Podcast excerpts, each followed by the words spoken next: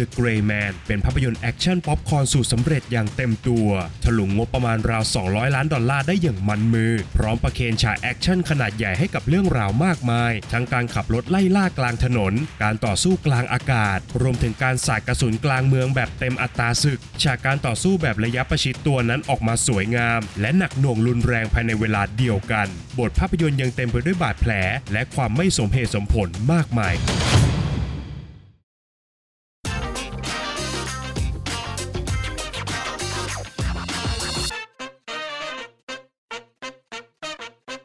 สวัสดีครับ ยินดีต้อนรับเข้าสู่ฟิเมนรีวิวนะครับ และภาพยนตร์ที่เราจะนำมารีวิวกันในวันนี้ก็คือ The Gray Man ล่องหนค่า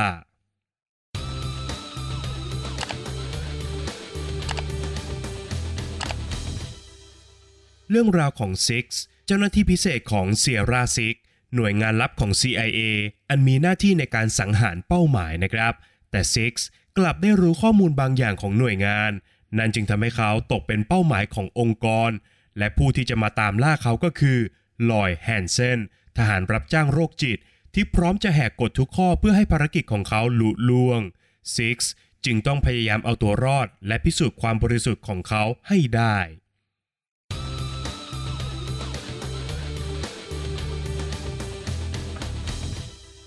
สตรีมมิ่งเจ้าดังอย่าง Netflix ยังคงพยายามอย่างต่อเนื่องในการสร้างภาพยนตร์แฟรนไชส์ฟอร์มยักษ์เป็นของตัวเองนะครับ คราวนี้พวกเขาควักเงินก้อนโตมูลค่ากว่า 200 ล้านดอลลาร์ ในการสร้างภาพยนตร์แอคชั่นฟอร์มยักษ์อย่าง The Gray Man ครับ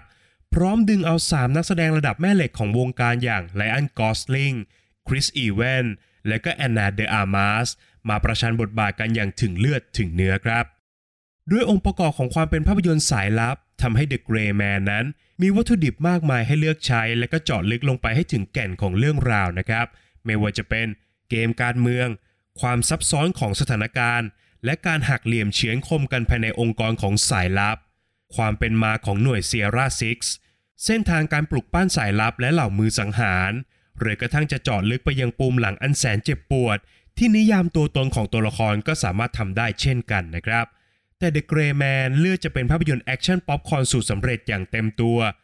ซึ่งต้องบอกกันอย่างนี้นะครับว่ามันไม่ใช่เรื่องที่ผิดนะครับ รวมถึงภาพยนตร์เนี่ยยังชัดเจนในแนวทางที่ตัวเองเลือกได้จนสุดทางอีกด้วย หากแต่เพียงว่าผมคิดว่าถ้าภาพยนตร์เนี่ยเลือกจะใส่องค์ประกอบข้างต้นลงไปสักหนึ่งข้อ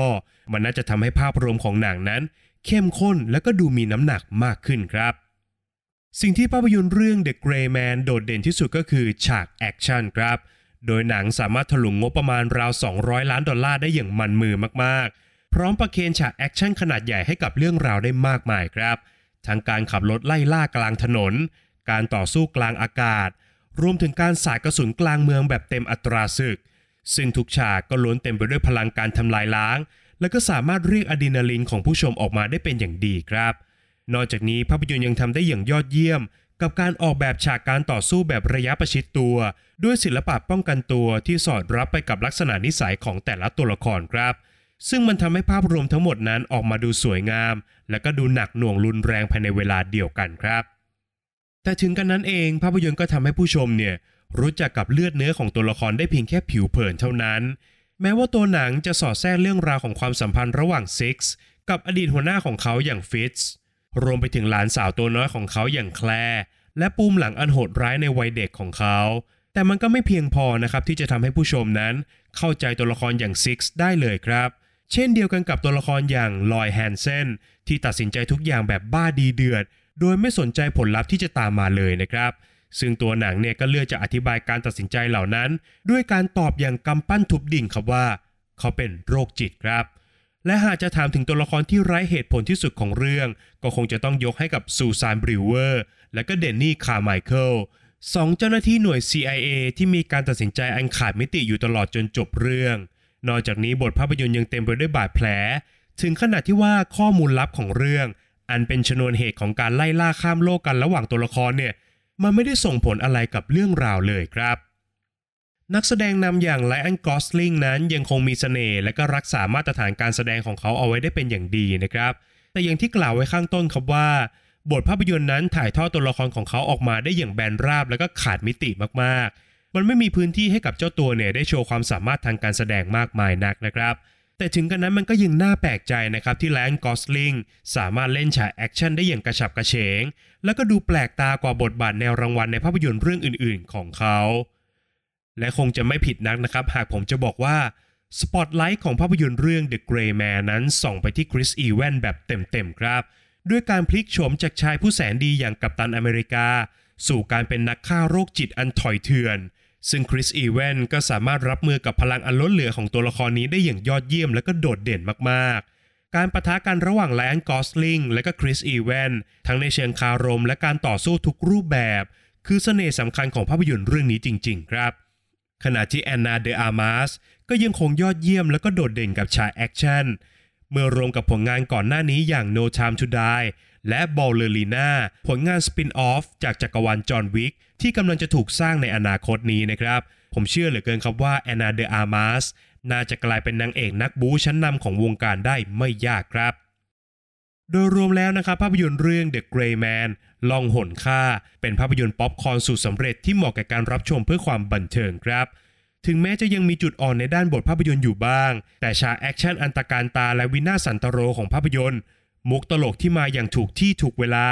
รวมถึงการได้เห็นไรอันกอสลิงปะทะกับคริสอีแวนส์บนจอภาพยนตร์นั้น มันก็คุ้มค่าแก่การรับชมแล้วละครับ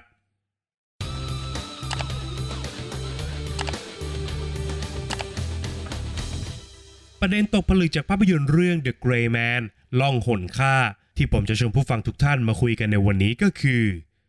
การบรรลุเป้าหมายด้วยอำนาจและวิธีการที่แตกต่างกัน ภาพยนตร์นำเสนอประเด็นดังกล่าวด้วยกลุ่มตัวละครที่แตกต่างกันครับ Six ตัวละครหลักของเรื่องเป็นเจ้าหน้าที่หน่วย Sierra Six ซึ่งต้องรับคำสั่งจาก CIA อีกทอดหนึ่งนะครับ โดย Six มีวิธีการทำภารกิจที่เฉพาะตัว และก็เลือกจะสร้างผลกระทบกับผู้อื่นให้น้อยที่สุดครับ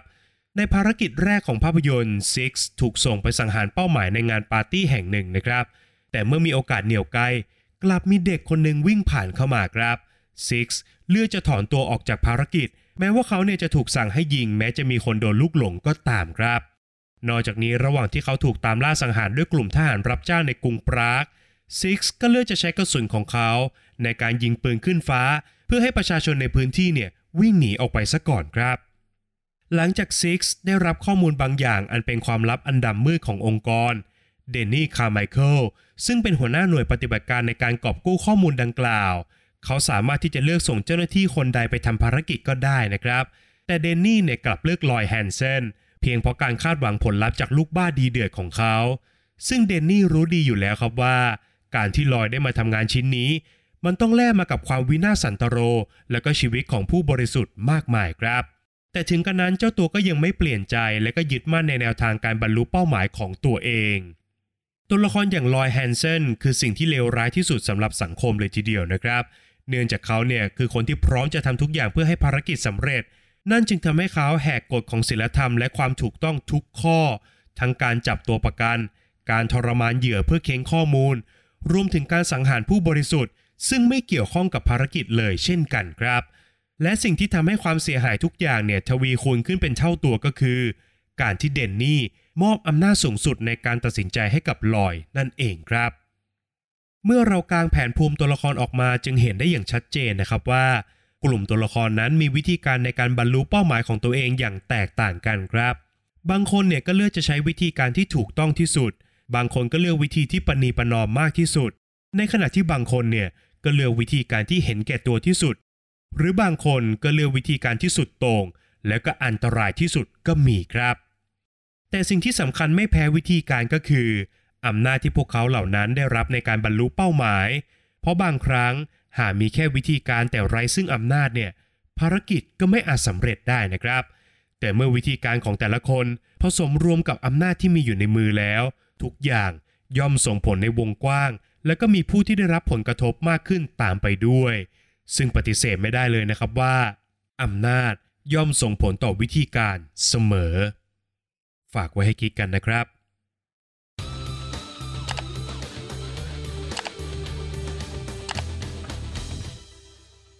แล้วก็มาถึงช่วงการให้คะแนนของภาพยนตร์กันแล้วนะครับ ในส่วนของบทภาพยนตร์นั้นผมขอให้ไว้ที่ 6 คะแนนครับ อย่างที่บอกไปในช่วงรีวิวนะครับว่าบทหนังนั้นค่อนข้างมีปัญหา โดยเส้นเรื่องของหนังมีความไม่ชัดเจน แล้วก็เลือกให้น้ำหนักกับจุดสำคัญไม่ถูกต้องเท่าไหร่นักครับ โดยรวมจึงเป็นการเขียนสถานการณ์ให้กับเหล่าตัวละครเนี่ยมาสาดกระสุนใส่กันบนจอมากกว่าครับ ในส่วนของงานสร้างนั้นผมขอให้ไว้ที่ 8 คะแนนครับ แน่นอนครับว่าทุนสร้างระดับ 200 ล้านดอลลาร์ มันย่อมเต็มไปด้วยฉากแอคชั่นสุดตระการตา แล้วก็วินาศสันตะโรเป็นธรรมดานะครับ แต่ถึงกระนั้นเนี่ยมันก็ยังมีงานคอมพิวเตอร์กราฟิกในบางจุด ที่ยังเป็นจุดด่างพร้อยแล้วก็ยังไม่ค่อยเนียนอยู่บ้างนะครับ รวมถึงการตัดต่อฉากแอคชั่นบางฉาก มันก็ออกมาดูรวดเร็วเกินไปสักหน่อย ผมจึงขอตัดคะแนนตรงนี้ไปสักเล็กน้อยครับ ขยับมาต่อกันที่นักแสดงนะครับ ผมขอให้ไว้ที่ 7 คะแนนครับเสน่ห์สำคัญของหนังก็คือพลังดาราของเหล่านักแสดงในเรื่องเลยครับ ทั้งไรอันกอสลิงที่ยังคงมาดนิ่ง และก็สุขุมได้เป็นอย่างดีนะครับคริสอีแวนส์ ที่ฉีกบทบาทและก็ภาพจำของเขาได้อย่างน่าชื่นชม และอานาเดออาร์มาสที่ทั้งสวยและก็โดดเด่นในฉากแอคชั่นเอามากๆครับแต่โดยภาพรวมแล้วเนี่ยบทภาพยนตร์ก็ไม่ได้ส่งให้พวกเขา ได้ใช้ความสามารถทางการแสดงมากมายเท่าไหร่นัก ข้อคิดที่ได้ผมขอให้ไว้ที่ 5 คะแนนครับ มันคงจะไม่ผิดนักนะครับ หากผมจะบอกว่า The Gray Man เนี่ยมันไม่ใช่หนังที่จะมามอบแง่คิดอะไรให้กับผู้ชมอยู่แล้วนะครับ เพราะว่าเป้าหมายหลักของมันก็คือการสร้างความบันเทิงล้วนๆ แต่อย่างไรก็ตามนะครับหนังทุกเรื่องเนี่ยมันจะยังคงให้อะไรกับเราเสมอ และ The Gray Man ก็เช่นกันครับ ส่วนสุดท้ายก็คือส่วนของความสนุกนะครับ ผมขอให้ไว้ที่ 7 คะแนนครับ เรียกได้ว่านี่คือหนังป๊อปคอร์นสูตรสำเร็จได้อย่างเต็มรูปแบบนะครับ นอกจากนี้มันยังมีกลิ่นอายของหนังสายลับจากยุค 90 ที่มักจะออกผจญภัย และก็ตามล่ากันไปยังหลากหลายสถานที่ทั่วโลก แต่ด้วยบทภาพยนตร์ที่ขาดเหตุผลมันเป็นตัวฉุดรั้งสำคัญครับ ที่ทำให้หนังเนี่ยมันดูไปไม่ค่อยสุดสักทางครับ จากคะแนนทั้ง 5 ส่วนนะครับหารเฉลี่ยกันออกมาแล้วทำให้ภาพยนตร์เรื่อง The Gray Man ภาพยนตร์ฟอร์มยักษ์จาก Netflix ได้คะแนนเฉลี่ยจากฟิล์มเมนไปอยู่ที่ 6.6 คะแนนครับ